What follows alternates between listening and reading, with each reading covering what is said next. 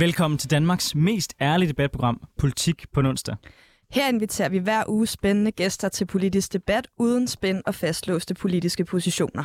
Og hvis du forventer neutrale værter, ja, så er det det helt forkerte sted, du tunet ind. Ja, for mit navn det er Anders Storgård. Jeg er tidligere landsmand for konservativ ungdom, og så er jeg nuværende konservativt kommunalbestyrelsesmedlem på Frederiksberg.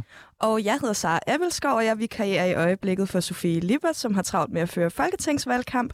Og jeg sidder i forretningsudvalget i Rød Grøn Ungdom, som er en ungdomsorganisation, der samarbejder med Enhedslisten. Og den næste time, der kommer vi til at ende ugens vigtigste politiske historier med skarpe gæster, men vi starter altid med os selv. Så Sara, hvad har fyldt noget i ugen, der er gået? Hvilke politiske historier har du lagt mærke til? Jamen Anders, jeg vil gerne starte med at læse et citat op for dig, som jeg har bidt mærke i den her uge. Nu er tiden kommet til, at vi også grundlæggende får omlagt vores landbrug. Det er et citat, der kommer fra Dan Jørgensen af alle mennesker. Øh, et citat, som jeg blev meget, meget glad for at høre, da jeg så TV-avis den anden aften, fordi Socialdemokratiet har sagt, at de vil indføre en CO2-afgift på landbruget. Og det er jo øh, en glædens dag for mig, når Socialdemokratiet går ud og siger det, og jeg håber virkelig, at, øh, at vi snart ser en meget, meget ambitiøs plan for, for landbruget, fordi det er jo en af de allerstørste klimasønder, vi har i Danmark. Det må du nok sige. Øh, jeg så en artikel i den her uge også, hvor der var stod, at øh, CO2-udledningen fra dansk landbrug er stagneret i de seneste 12 år. Ja. Det, det er simpelthen ikke faldet. Nej. På trods af alle de politiske aftaler, på trods af alle de her frivillige ordninger, på trods af alt, man har gjort for at sige, kom nu søde landmænd, vil I ikke godt lade være med at skide vores grundvalg og smadre vores klima? Så har landmændene bare været, nej, nej, det vil vi ikke. Og så har man påstået hårdnakket, at man er mere klimavenlig end de andre lande. Det har så også vist sig, at det ikke er rigtigt. Og gang på gang på gang får dansk landbrug lov til at slippe. Jeg er træt af det, og jeg er egentlig også træt af, at mange borgerlige politikere lader det ske, fordi faktum er bare, at hver gang man lader landbruget slippe, hvem man så der skal bære reduktionerne, det er industrien. Mm-hmm. Så vi mhm. gør reelt set, at industriarbejdspladserne skal løfte en meget større del af byrden, mens landbruget bare får lov til at køre på frihjul. Og helt ærligt, så mange affektionsværdier har jeg bare ikke i forhold til en branche, der kun kan overleve på massiv statslig støtte. Det, altså, jeg er så træt af, at dansk landbrug altid får lov til at køre på frihjul. Ja, og det er jo et mega stort problem, når, altså, når vi skal komme med de her konkrete reduktioner i alle sektorer, og hvem lander regningen hos? Altså, landbruget står jo for en tredjedel af Danmarks samlede CO2-udledninger. Øh, det er vidderligt en af de aller, aller største sektorer øh, i forhold til, til, til at være en klimasønder, og vi skal øh, reducere, og det er, det, det er dybt frustrerende, når, øh, når landbruget igen og igen og igen går fri, selvom de stagnerer og bliver ved med at udlede. Så øh, jeg glæder mig rigtig meget til at se, hvad Socialdemokratiet kommer ud på, og også hvordan de blå partier de kommer til at reagere på, øh, på, på de øh, landbrugsforhandlinger, som, som Socialdemokratiet kommer til at lægge op til her om ikke så længe, fordi øh, der, der er jo meget stor, øh, særligt i, i, i Venstre, øh, en, en ambition om lige at, at, at passe lidt på landbruget og frede landbruget, og vi skal heller ikke pille for meget ved det, at det skal ske øh, på deres præmisser. Øhm, og jeg synes ikke, det skal ske på landbrugets præmisser. Jeg synes, det skal ske på klimaets præmisser. Jeg bider mærke i, at Socialdemokratiet ikke har vel lægge sig fast på nogen form for pris. Øh, så det kan jo være, at det bliver cirka lige så voldsomt og imponerende som 13 kroner på en flyrejse. Who the fuck knows? Det er i hvert fald usikkert, hvorvidt det overhovedet kommer til at batte noget. Spørger du mig, så det man bør gøre, det er at sige, selvfølgelig skal landbruget beskattes på helt samme måde som industrien. CO2-afgiften skal være ensartet, og det skal den være på tværs af brancher. Landbruget skal ikke få en krone i særstøtte. De får rigelige penge og ordninger fra, fra staten. Hvis man ikke skal se på at give dem nogle ekstra penge, så tag den landbrugsstøtte, vi foran har, og giv den til de landmænd, der er mest grønne, frem, frem for bare at give dem det for at dyrke per hektar. Jeg håber virkelig også på snart at se en, en høj ensartet CO2-afgift, og, øh, og det, det skal selvfølgelig øh, gælde for landbruget.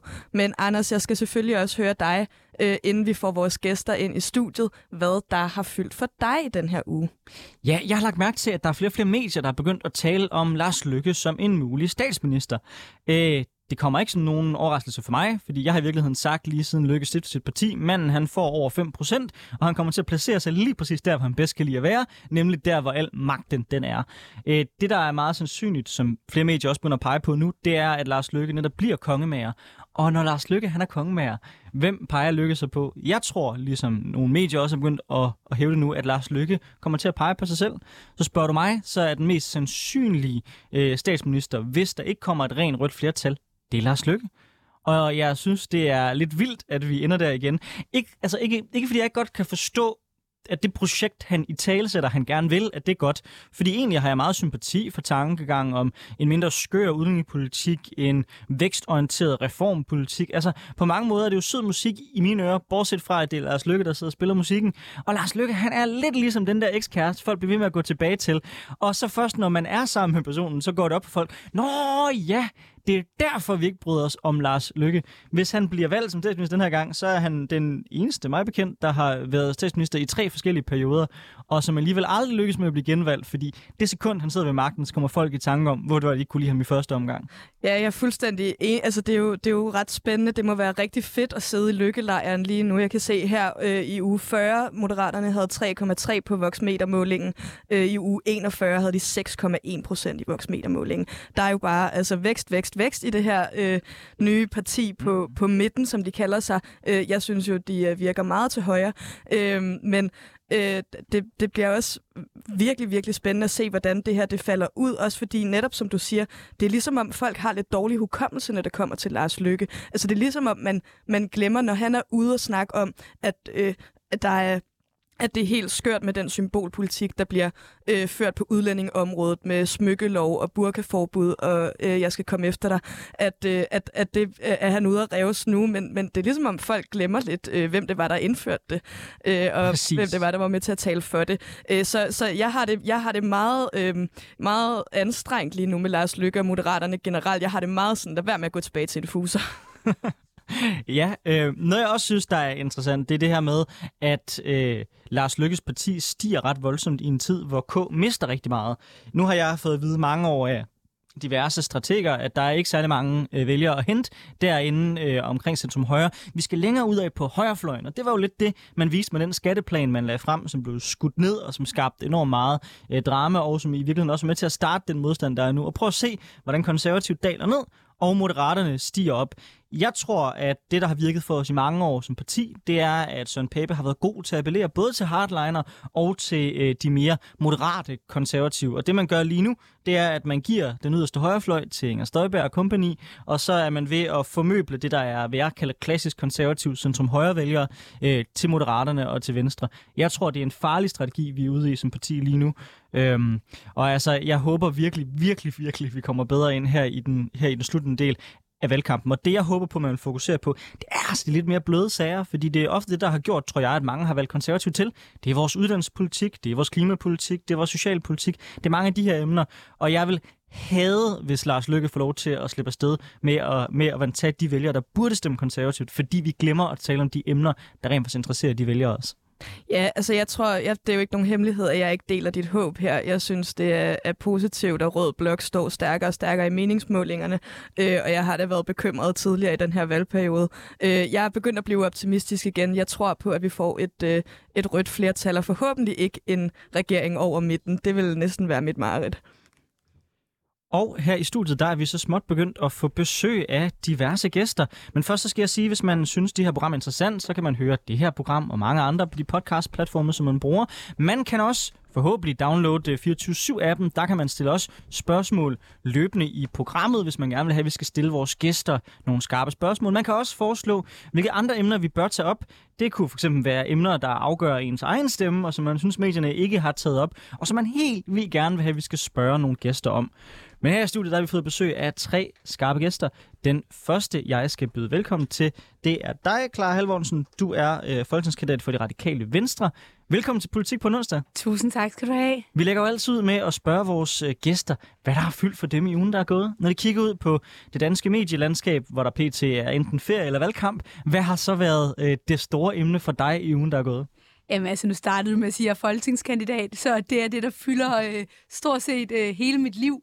Øh, men jeg tror, en af de mediehistorier, som måske ikke har fået øh, så meget medietid, som den kunne, og som, øh, som fylder meget personligt for mig, det er de her protester, der er på gaderne i øh, Iran. De her mega seje kvinder, der bare kæmper for frihed og for lighed og for retten til at være den, de er. Øh, det synes jeg bare, det er en kamp, der er vigtigt også at huske. Øh, nu står vi her i en valgkamp, men, øh, men den der kamp, den har jeg så meget respekt for, og vi har bare også et ansvar for at gøre alt, hvad vi kan for at støtte den. Og hvordan mener du så, at vi bør støtte den? Øh, jeg synes i hvert fald, det er et svært dilemma, øh, fordi det, man tidligere har gjort med Iran, det er jo at lægge rimelig hårde sanktioner på Iran, som på den ene side jo har haft en virkning i forhold til det mm. pres og styret, men på den anden side måske også i virkeligheden straffer nogle af de folk, der går på gaden nu. Og jeg tænker ikke, at vi er interesseret i at starte en krig i Iran. Det vil være en katastrofe. Mm. Så, så hvordan hjælper vi dem rent faktisk, de folk, der går på gaden lige nu? Ja, det er et godt spørgsmål, og det er jo et svært dilemma. Jeg tror, der ligger noget sådan helt, øh, helt simpelt i at blive ved med at huske, at den øh, kamp foregår. Altså, det er jo sådan lidt tit med mediebilleder, særligt her under en valgkamp. Det går enormt stærkt, ikke? At vi bliver ved med at, øh, at give taletid til de kvinder. Vi bliver ved med at dække deres kamp. Vi bliver med med at råbe op. Jeg var til mindehøjtidet i søndags, der er demo igen på, øh, på lørdag. Vi bliver ved med at lægge vægt på, at den her sag skal fylde. Den her kamp skal have mediebevågenhed. Og så synes jeg, at man også måske efter et valg bliver nødt til at kigge på, skal man alligevel kigge ind i, i sanktioner, skal man kigge ind i nogle, nogle fælles europæiske øh, sanktioner, kan man gøre noget der. Men jeg tror lige nu, hvor, hvor vi også står i en valgkamp, så noget af det vigtigste, vi også kan gøre sådan lige det her moment, det er at blive ved med at insistere på, at vi snakker om det, og vi bakker op om deres kamp, og vi alle sammen kommer til demo på, øh, på lørdag, selvom vi laver valgkamp. Vi har også fået besøg af øh, Nicola Emily Larsen fra det konservative Folkeparti. Velkommen til Politik på onsdag. Du er også folketingskandidat, så jeg tænker, at det er folketingsvalget, der fylder alt.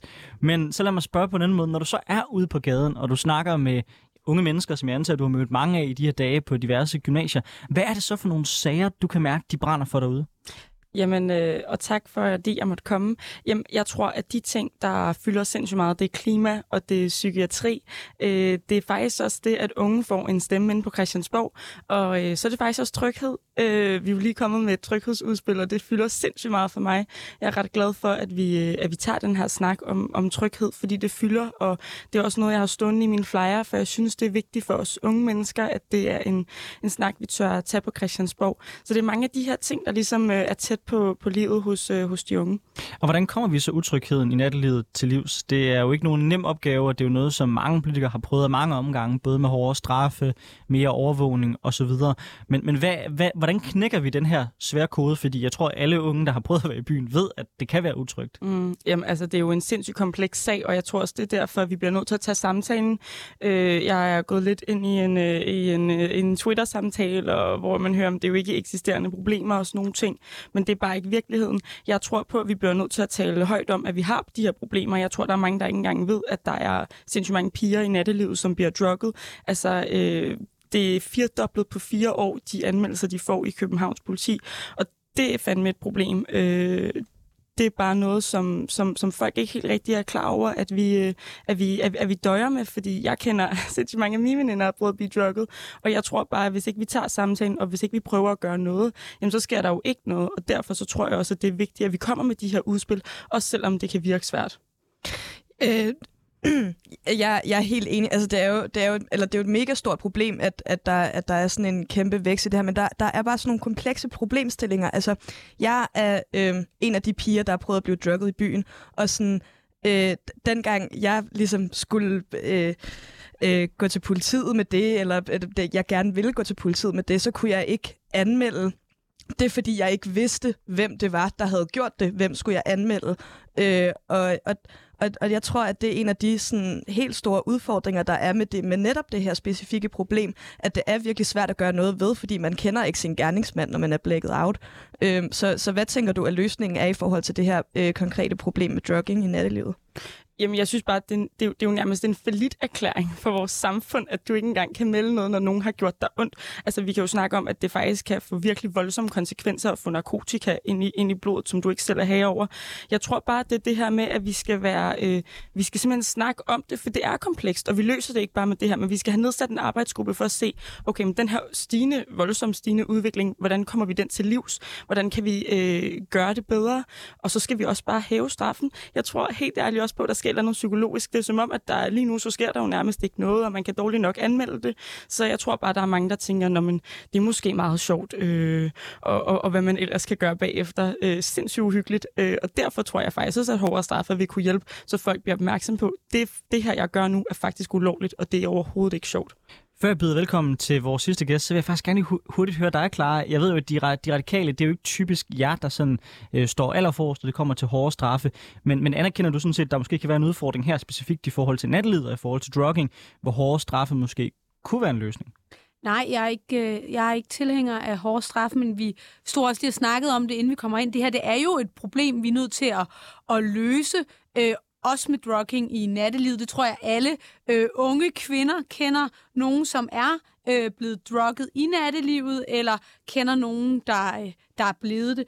Øhm, og det, altså, det, det går jo ikke. Det går jo ikke, at man ikke kan tage i byen, uden at være bange for, at en, en selv eller ens veninder øh, øh, bliver drugget. Men jeg tror ikke, jeg tror generelt ikke på hårde straffer. Det ved jeg også. Det tænker også, det er derfor, du spørger mig. Øh, men jeg tænker, at nogle af de andre ting, det her med at se på, hvad er det egentlig, der skal til for at løse det, at vi får sat fokus på det her problem, det er, det er vildt vigtigt efter et øh, valg. Øhm, ja, altså i forhold til, til det her med hårde straffe, der er jeg meget på dit hold med, at, at øh, det ikke er løsningen. Man kan sige sådan, det er jo ulovligt nu, og man kan jo blive mm. straffet øh, nu, og, og det sker alligevel. Øh, men, men det kan vi sikkert snakke rigtig længe om. Men vi skal vi også et helt program om. Ja, det kunne vi. øh, men jeg vil også byde velkommen til dig, Mathilde Vinter. Du er folketingskandidat for Enhedslisten i Københavns Omegn. Velkommen ja, til. Tak. Øhm, jeg vil også rigtig gerne høre dig, øh, ligesom vi har hørt de andre, hvad der har fyldt for dig i ugen, der er gået. Hvilken stor mediehistorie har du lagt mærke til, eller hvad har øh, lagt de unge på scenen, som du har snakket om i din valgkamp? Ja, og øh, udover at være folketingskandidat, så er jeg nyuddannet lærer, og øh, det øh, ligger sig nok også lidt op af det, hvad det er, jeg er blevet mærke i, i, øh, i sådan en valgkamp.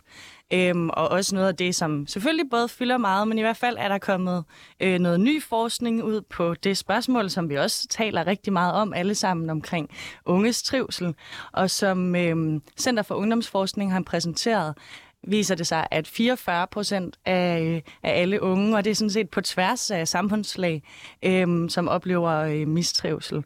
Og det er i hvert fald noget, som, som jeg kærer mig om, både øh, på et politisk plan, og som årsagen til, at jeg også er i enhedslisten. Øhm, og, øh, og også derfor, jeg har læst til lærer egentlig, at jeg ønsker mig, at alle børn skal have et godt udgangspunkt for at få et, øh, et godt liv. Så det er jo mega bekymrende, at der bliver ved med at, at være forskning, der peger i den retning. Ikke desto mindre, så sigter det jo også til på en eller anden måde, at vi skal have gjort op med nogle af de problemer, der er. Og det, som Center for Ungdomsforskning peger på, det er, at der er ikke bare sådan et eller andet enkelt quick fix. Øhm, og, øh, og også, at der skal nogle strukturelle løsninger til. Mm. Ja. Og det var næsten en god bro til debatten, så vel, velkommen til alle tre i Politik på onsdag. Nu går vi over til dagens debat.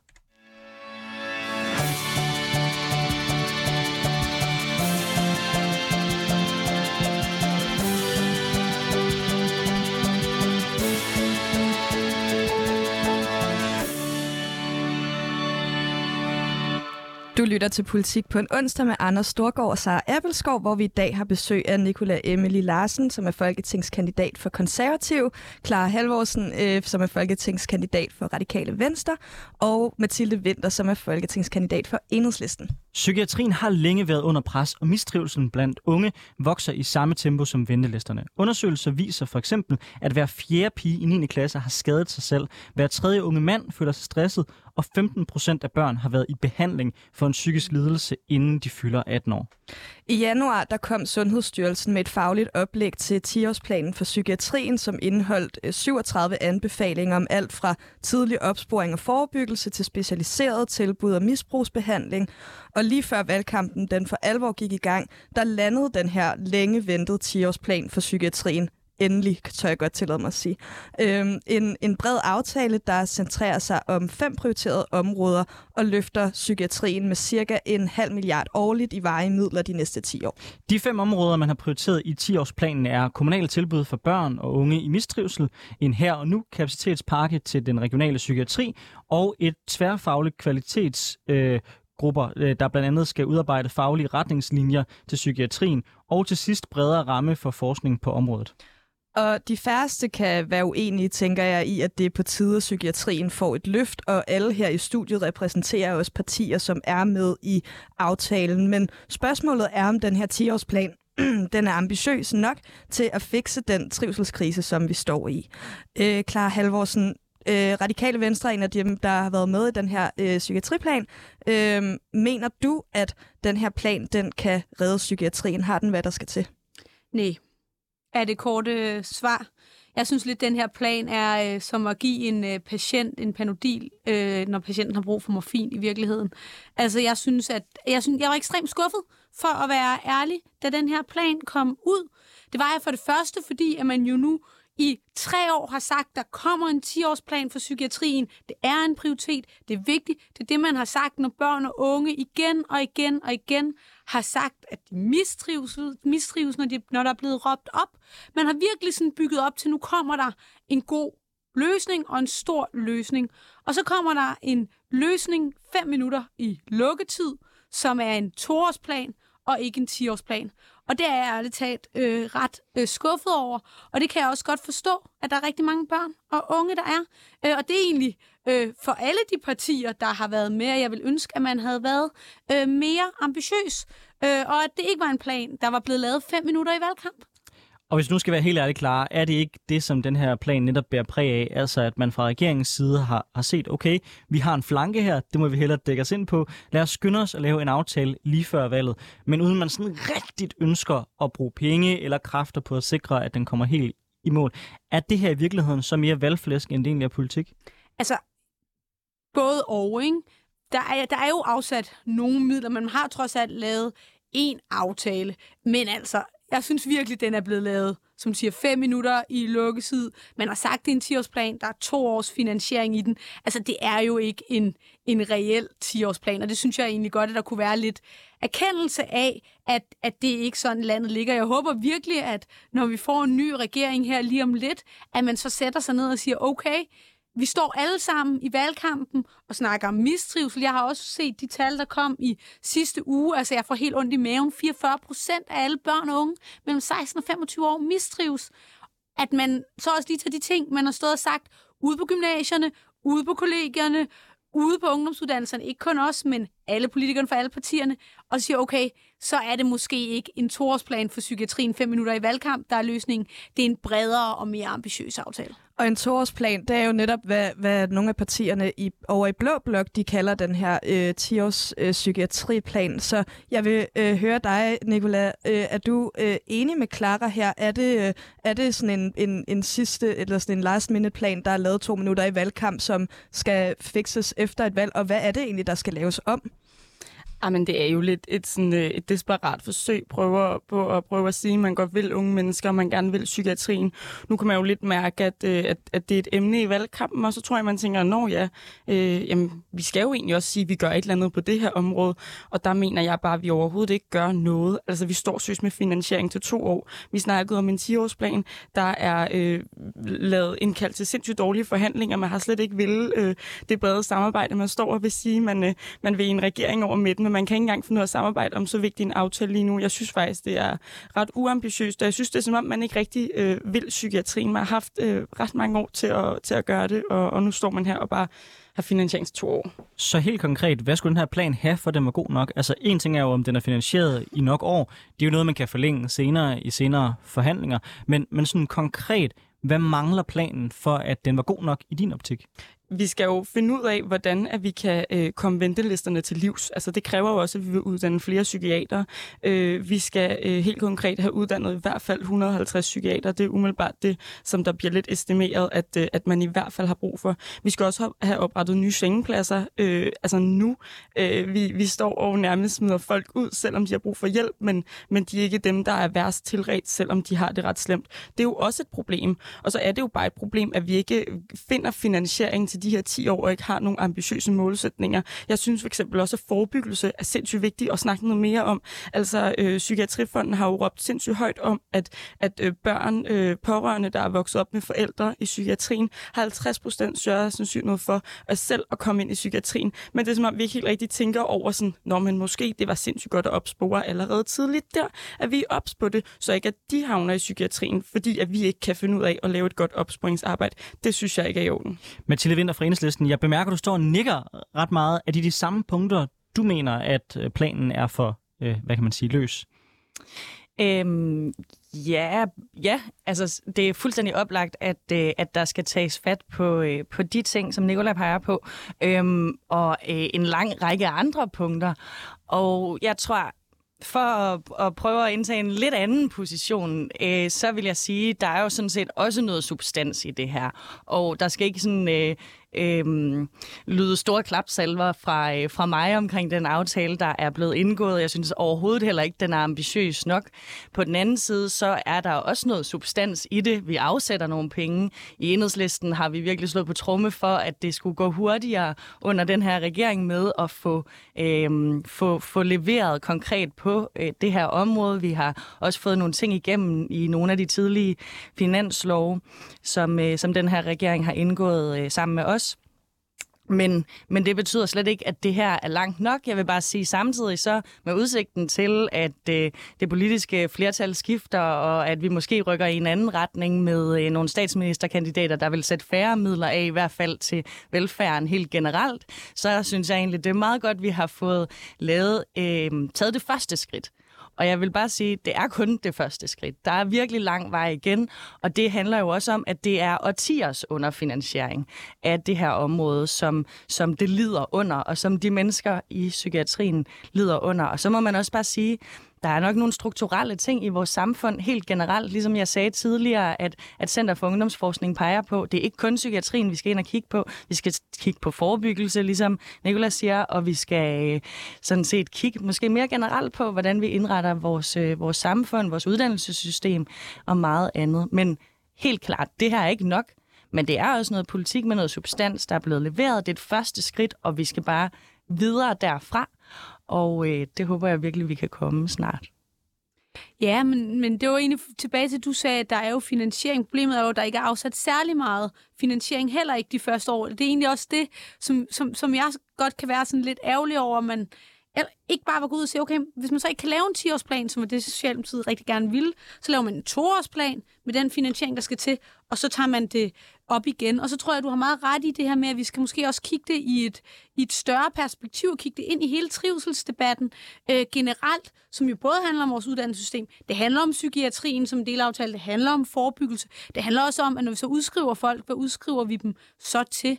Øhm, og så er det jo, altså når jeg sidder i debatter med politikere, også for Blå Blok, så hører jeg jo også dem sige, trivsel, og det er vildt vigtigt, at vi investerer i børn og unges trivsel. Så jeg håber da, uanset hvad farve vores statsminister øh, har, hvordan, hvad, hvad, hvad, hvad koalition vores regering har, at det her det er et emne, fordi det er det valgløfte, øh, jeg hører rigtig mange folketingskandidater give, når de er ude i debatter, uanset hvor de kommer fra. Ja, og det har alle sådan set også bundet sig til, der er med i den her aftale. Og så er der jo nedsat sådan øh, et ekspertpanel, som skal vurdere, hvordan det går med at opfylde målene, som politikerne jo sådan set har bundet sig til, at de har 37 anbefalinger, dem skal man gennemføre over de næste 10 år. Og man starter det sted, som eksperterne siger, er det aller, aller vigtigste. Og så skal Sundhedsstyrelsen og Socialstyrelsen og de forskellige organisationer være med til at vurdere, om politikerne reelt lever op til det. Så i det mindste har vi da også fået sådan en instans, som kan være øh, som kan, kan bide dem lidt i haserne. Det, jeg hører sådan lidt, lidt underliggende øh, fra de øh, to røde debattører her i vores studiet, det er jo, at der bliver talt meget også om det her emne fra Blå Blok, men hvordan i alverden skal man sikre, at der er midler til det, også hvis Søren Pape får planen øh, om nulvækst i den offentlige sektor igennem. Så Nicola, kan du garantere, at det er et område, der vil blive opprioriteret med en borgerlig regering, eller det her mere et udtryk for, at du som kandidat lægger en vægtning på det her særlige område? Øh, altså, jeg kan øh, sagtens garantere, at det her emne, det er et emne, som kommer til at blive taget op, og faktisk vil jeg faktisk garantere, at det bliver væsentligt mere ambitiøst, end det vi har lige nu. Altså, jeg er faktisk sindssygt skuffet over, at vi blå partier, øh, der, der er blevet lavet en aftale mellem regeringen og støttepartierne, og så bliver der sagt, enten så er I med, eller så er I ikke med. Sådan, jeg synes bare, at vi også skal også erkende, at vi, vi alle sammen gerne vil psykiatrien sindssygt meget.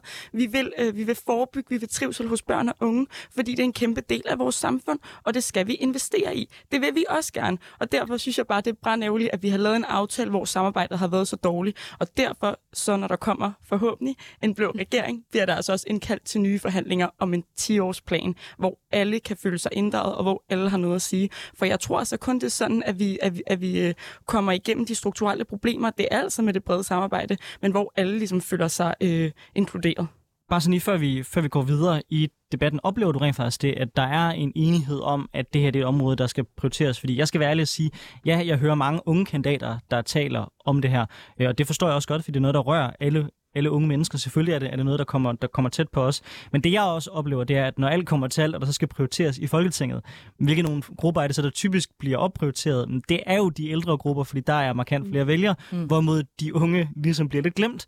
Så, så min bekymring er egentlig også, jo, der er meget snak i valgkampen om det nu, men når det er Arne, eller det er en ung, der psykisk mistrives, hvad vinder så i den togtrækning? Og, og, og der, der, der kan jeg godt være bekymret for, om, om, om unge rent faktisk får noget hjælp på det her område. Jeg ved ikke, om du kan dele den. Ja, ja men forhåbentlig så vinder Arne jo ikke. Det er jo en sindssygt dårlig aftale for Arne alligevel. Nå, men det er jo en anden ting. Altså, øh, jeg tror faktisk på, at der kommer unge folketingsmedlemmer øh, herefter. Men jeg kan mærke internt i mit parti, at jeg ikke er den eneste, der interesserer mig for psykiatrien. Og jeg tror også, at vi skal ændre vores, vores billede lidt af det. Jeg tror altså ikke kun nu, at når vi taler psykiatri, at det kun er psykiatri, og det er for dem, der har det øh, meget svært psykisk. Det er altså også vores trivsel hos børn og unge. Det er allerede fra, øh, fra, fra daginstitutioner, folkeskoler, fællesskab, fritid. Altså, så jeg tror, at hele den her psykiatriplan, det bliver alt inden for børnelivet, og det håber jeg da, at alle uanset partier øh, kan, kan være med til at se det fornuftige i. Nej, det er jo bare, altså, jeg håber, jeg håber at, at det er noget, du så også presser på for i konservativ. Jeg tror i hvert fald noget af det, jeg har været, selv har været sådan lidt øh, forarvet over, det var Søren Papes, øh, øh, det, det gør ondt, men det går over, og hvad kan han kalde knuste ungepigehjerter og spildt mælk, man græder over. Så jeg håber virkelig, at sådan nogen som dig så også kommer ind og skubber på for, at det her bliver en, en stor prioritet også i partiet, for det er jo det, der er brug for. Det er jo også dig og dine venner, der oplever det her. Altså, jeg kan jo så sige, at jeg er jo glad for, at jeg har en partiformand, der også lidt er realistisk i, at det er jo ikke alle, der kan få hjælp, når vi står og mangler psykiater. Vi har jo sindssygt lange ventelister, så selvfølgelig så er det dem, der har det sværest, der skal igennem først. Men derudover, så kan jeg bare berolige jer med at sige, at øh, vi har et parti, som vil psykiatrien sindssygt meget, og vi har virkelig skarpe folketingskandidater på tværs af alder. Så øh, bare rolig.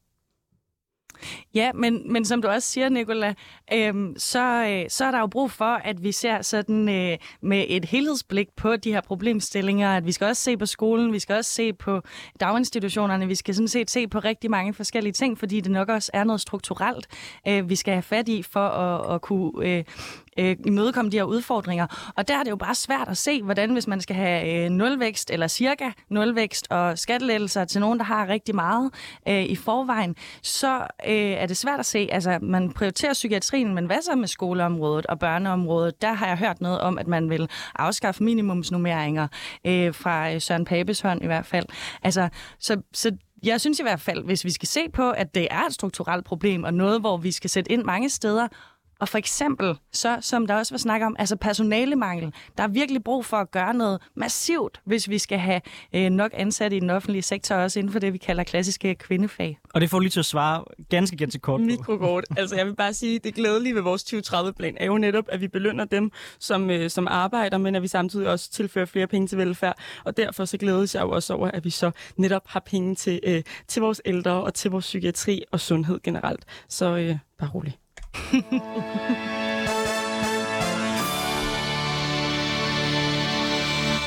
Du lytter til Politik på onsdag med Anders Storgård og Sara Appelskov, hvor vi i dag har besøg af Nikolaj Emily Larsen, der er folketingskandidat for Konservativ, Klar Halvorsen, der er folketingskandidat for Radikale Venstre, og Mathilde Winter, der er folketingskandidat for Enhedslisten. Ventelisterne i psykiatrien er stukket af de sidste år, og lige nu er der for eksempel i gennemsnit 60 ugers ventetid for landets øh, praktiserende psykiatere, og øh, fremtiden den ser ikke lige frem lys ud i den offentlige sektor, fordi hver fjerde psykiater i børne- og ungepsykiatrien har forladt det offentlige, og halvdelen af de resterende de overvejer at følge trop. I 2021 der kom gratis psykologhjælp til unge øh, med let til moderat depression eller angst på finansloven. Og siden da, der er ventelisten til psykologerne eksploderet. Det, det, det er de unge, der er omfattet af, de unge, der er omfattet af ordningen, venter i dag op til 5 måneder på at få hjælp. Og det giver jo sig selv, at mennesker, der har behov for hjælp, de ikke ligefrem får det bedre af at vente længe på den hjælp. Så hvordan sikrer vi, at folk med psykiske lidelser, de får den tilstrækkelige hjælp, når den gratis psykologhjælp har været med til at skabe en endnu større kø i en allerede ret presset psykiatri? Mathilde Vinter, Enhedslisten er jo et af de partier, der var med til at få gratis psykologhjælp til unge på finansloven. Og i det hele taget, der vil gerne udvide den offentlige psykiatri, øh, så vi kan bevæge os længere væk fra de private tilbud. Men når ventelisterne er så lange, som vi ser lige nu, tænker du så ikke, at det offentlige har spillet for lidt? Altså en af de måder, man fik ventelisterne ned, eksempelvis i vores almindelige sundhedsvæsen, det var jo med behandlingsgarantien, hvor man netop fik flere private ind også. Jeg tænker, at øh, altså at sige, at det offentlige har spillet for lidt, er måske lidt at øh, pege på, øh, på nogle andre end dem, der har skabt problemet. Altså det offentlige, det er politikerne, der har øh, skabt det problem, som vi står i, med ikke at se de problemer, som vi står i i sundhedsvæsenet helt generelt og i det offentlige sundhedsvæsen. Altså at have prioriteret at lave private tilbud, i stedet for at investere i det offentlige. Og der er blevet råbt op i så mange år, også på psykiatriområdet. Og det er jo skiftende regeringer, skiftende politiske flertal, der gang på gang på gang har underprioriteret det offentlige, og derfor spiller man for lidt. Så jeg synes egentlig, at det er politikernes prioriteringer, der er et øh, forlitbo på en eller anden måde. Men anerkender du, at det private og det offentlige måske kunne spille sammen her? Altså, at man netop kunne sørge for at gøre brug af begge dele, og dermed sikre, at man findes ned? Eller ser du det som et nulsumspil, hvor hvis man får flere private indover, jamen, så giver det dårligere offentlig service? Jamen, jeg kunne høre i nyhederne her til morgen, at de tal, vi har set på, øhm, indtil videre har haft på, hvor mange der flygter fra det offentlige af de ansatte, øh, er endnu større, end, end det har set ud hidtil. Og det er jo alarmerende. Og det synes jeg bare, det øh, betyder, eller der er noget af det, der handler om, at som man som sygeplejerske kan gå øh, fra det offentlige over i det private og få meget mere i løn. Og det synes jeg, at vi øh, jo bliver nødt til at se på. Vi bliver nødt til at se på, at den tjenestemandsreform, der er nogle politikere, der har lavet en gang for, for mange år siden, som har indplaceret kvinderne øh, som udgangspunkt på et lavere niveau end, end mændene, øh, det er noget, vi bliver nødt til at tage et opgør med, hvis vi overhovedet skal have tingene til at hænge sammen i det offentlige. Og det er i hvert fald min ambition, at vi skal have et stærkt offentligt system. Altså lige så vel som jeg synes på det skoleområde, jeg skal ud og arbejde på, at det er mega vigtigt, at der er øh, folkeskoler, hvor alle forskellige slags børn kan gå i. Og, øh, og det kræver, at vi investerer i det offentlige. Ja, og man kan sige sådan, øh, i forhold til det her med, om at behandlingsgarantien har været med til at nedbringe ventelisterne, så har øh, behandlingsgarantien i hvert fald fra, fra mit og fra enhedslistens synspunkt en, øh, øh sin, sin kæmpe store fejl i forhold til at skabe et A- og et B-hold. Øh, det snakkede vi også om i sidste uge politik på en onsdag, men øh, Nicolai, jeg kan forestille mig, at øh, du i hvert fald ikke ser øh, det her som, som et nulsumsspil. Øh, hvad er det, du ser som fordelen ved, at øh, at, at de private spiller en, en, en rolle, eller måske endda en større rolle i forhold til det her med at barbere med ventelisterne ned? Jamen altså, vi står jo lidt øh, i, en, i en krise for unge mennesker, og så synes jeg ikke, at vi skal være bange for et samarbejde øh, mellem det private og det offentlige. Altså, jeg, øh, målet burde jo være at få nedbarberet vores, vores ventelister, og faktum er bare, at det kommer til at tage sindssygt lang tid, hvis vi bare mm. bliver ved, som vi står nu, fordi vi mangler bare øh, psykiater og psykologer. Og så er det jo klart, at vi bare kan sidde her og vente, og stigningen fortsætter jo bare, og flere og flere, de øh, kommer ind og har brug for hjælp, og så kan vi jo bare stå og, stå og kigge på. Så selvfølgelig så skal vi da øh, undersøge, hvilke muligheder vi har, øh, også selvom det indebærer øh, det private samarbejde. Men får vi flere psykologer og psykiater ved, at noget er privat frem for offentligt? Vi får i hvert fald muligheden for, at man kan, øh, kan, kan tilvælge altså flere. Du kan jo altså, den, det, der kommer jo til at være flere, når du kan komme ind øh, under det private, fordi at muligheden åbner sig op. Vi skal jo bare vælge fra politisk hånd. Klar Halvorsen, øhm, som radikal, hvor står I henne i det her spørgsmål? Altså, er I på, at man sikrer, at der er flere private aktører, der kommer ind over det her område, eller at det her er et område, hvor du mener, at det ja, nærmest udelukkende bør ligge på offentlige hænder? Altså, hvordan, hvordan laver man den balance som radikal? Ja, det er jo nok lidt en balance. Det er det også øh, for mig selv øh, personligt. Altså lige nu er der også, der, der kan du godt få en, øh, en psykolog gennem det private. Øh, jeg har personligt selv fået hjælp gennem min sundhedsforsikring, som jeg har gennem mit arbejde, da jeg havde brug for det. Og det betyder, at jeg ikke modsat alle de andre unge kvinder på min alder ikke skulle stå i fem ugers eller fem måneders ventetid. Og det er jo ikke fair i princippet. Øh, jeg tror, vi er, nød, vi er nødt til at kigge på problemet. Vi er nødt til at kigge på, hvorfor folk ikke arbejde i det offentlige. Hvad er, hvad er det for nogle arbejdsvilkår, vi byder? Hvad er det, der, der gør, at vi har den her medarbejderflugt? For jeg kan godt være bekymret for, at vi får skabt et, et A- og et, øh, et B-hold, hvis vi har en, øh, en, en offentlig sektor, hvor øh, psykologerne og psykiaterne flygter væk, men til gengæld flygter over i det private, hvor dem, der så har råd eller en sygeforsikring, kan tilkøbe sig hjælp. Men jeg er også enig i, at vi lige nu står i et problem, vi er nødt til at løse. Vi er nødt til at lave nogle langfor, langsigtede reformer på, på det her område. Vi er nødt til at kigge på, hvordan får vi flere psykologer, hvordan får vi flere psykiater ind i det, ind i det offentlige. Og det er jo den udfordring står med. Så vil jeg bare gerne lidt anfægte præmissen i at sige, at, at det er fordi, vi har fået gratis psykologhjælp, at der, de her ventelister er eksploderet. Det er jo ikke fordi folk jo fra den ene dag til den anden har tænkt, Nå, men så har jeg også brug for en psykolog. Øh, det, er jo, det er jo, fordi det er vanvittigt dyrt, øh, selv hvis man har en henvisning. Og øh, at gå til en psykolog, hvis man er mm. på SU, og når man lige pludselig har kunne få den hjælp, så tror jeg også, at der måske har været nogen, som, som så har set en mulighed for at kunne få den hjælp, de har brug for. Man skal jo trods alt op til sin egen læge og have en henvisning for at kunne komme videre. Det er jo ikke sådan, man bare møder øh, op. Det bare lige for at få det med. Nu tror jeg ikke, præmissen var, at det er på grund af, at vi har fået det, at man har set folk, de går til psykolog. Jeg tror mere, det var et spørgsmål om, at vi har fået gratis psykologhjælp. Det gør, at der er nogle folk, der opsøger nogle tilbud, og vi har simpelthen ikke mm. nok manpower til at kunne løfte den ekstra efterspørgsel, der kommer selvfølgelig af, at når noget det er øh, billeder, man har mulighed for at kunne opsøge det, som man ikke havde adgang til tidligere, så skaber det jo en større efterspørgsel. Ikke fordi folk ikke var syge før, men fordi de har mulighed for at kunne Og få den hjælp, de har brug behandlet. for. Altså, jeg synes også, det er lidt bekymrende, øh, at de her ventelister er blevet så høje, efter vi har fået det her tilbud. Prøv at tænke på, hvor mange unge, der har siddet derhjemme og tænkt, okay, hvad koster det 750 kroner eller sådan noget, med, med, med den, selvom man har en henvisning fra det offentlige, tænkt, hold op, kan jeg undvære de her øh, penge? Har jeg det så dårligt? Og så er de kommet op til deres egen læge og fået den øh, screening, eller hvad man kan kalde det, man skal have, og er blevet henvist, fordi de har haft et behov. Det synes jeg bare er, er bekymrende for vores trivsel lige nu.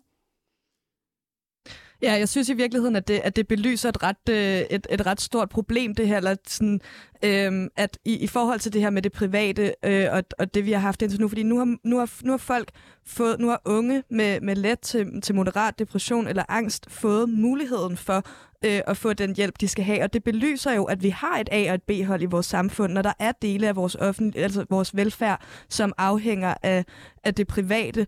Øh, og jeg kan være enormt bekymret for, at hvis ikke det her det bliver udvidet, og hvis vi ikke øh, investerer mere i at få øh, få psykiater og psykologer til, altså over i det offentlige, væk fra det private, at, at, at det... Øh, at, at vi vil køre, i seng, at køre selv i seng, altså at vi ikke vil, vil få den at unge ikke vil få den hjælp, som de har brug for, eller patienter, øh, der har brug for hjælp, øh, ikke kan få den hjælp, du har, de har brug for.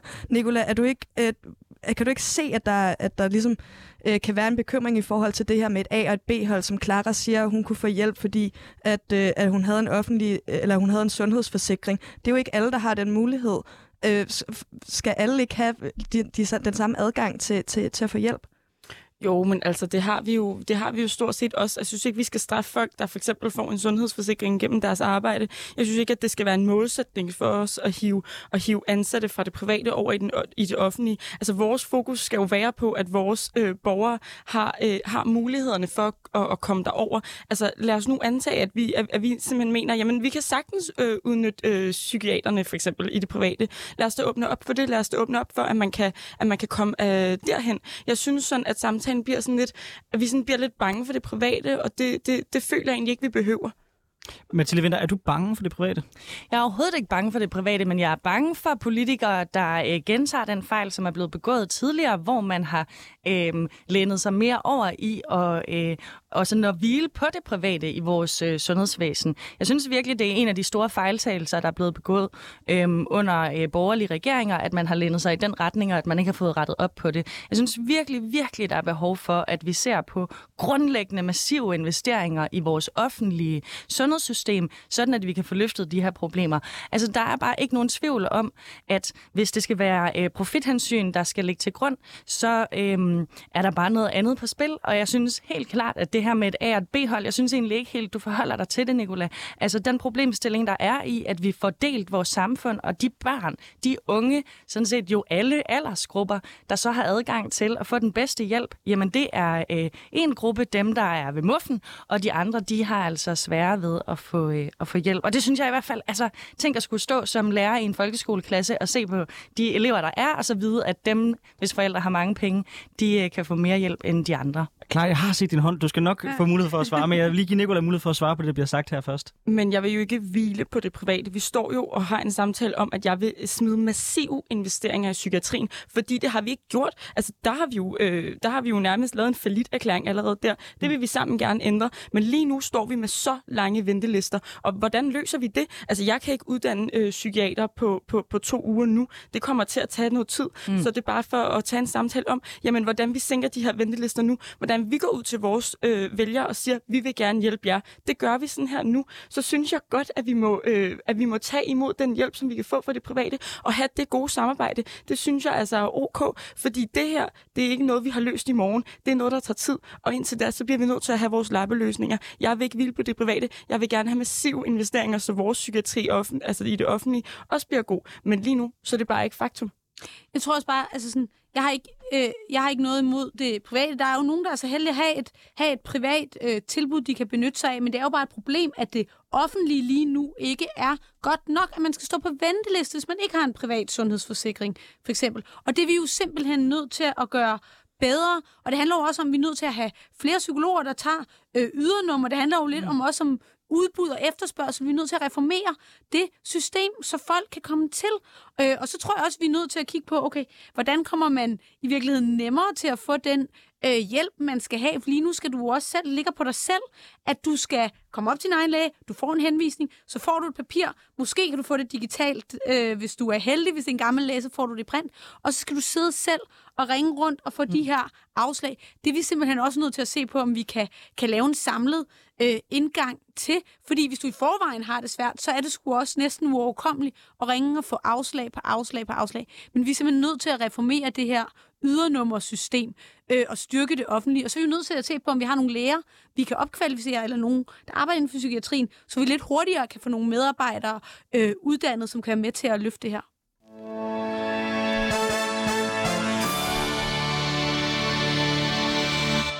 Du lytter til Politik på en onsdag med Anders Storgård og Sara Abelskov, hvor vi i dag har besøg af Nicola Emily Larsen, folketingskandidat for Konservativ, Clara Halvorsen, øh, som er folketingskandidat for Radikale Venstre, og Mathilde Winter, som er folketingskandidat for Enhedslisten.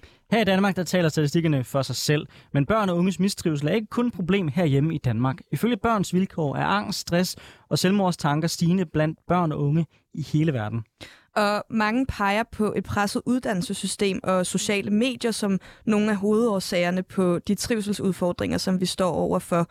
Men spørgsmålet er, om de forklaringer de kan stå alene, når problemet det er så omfattende, som vi ser det. Og hvordan vi egentlig griber fat om problemets rød, frem for bare symptombehandle med den politik, vi vedtager. Nikolaj Emilie Larsen, hvorfor tror du, at flere og flere unge mistrives, og hvad ser du, at vi som samfund kan gøre ved det? Jamen, altså, det er jo et meget, meget komplekst spørgsmål, og det er jo det, vi skal øh, tage en samtale om, fordi jeg tror, at det, øh, at, at det, det ligesom sker mange steder.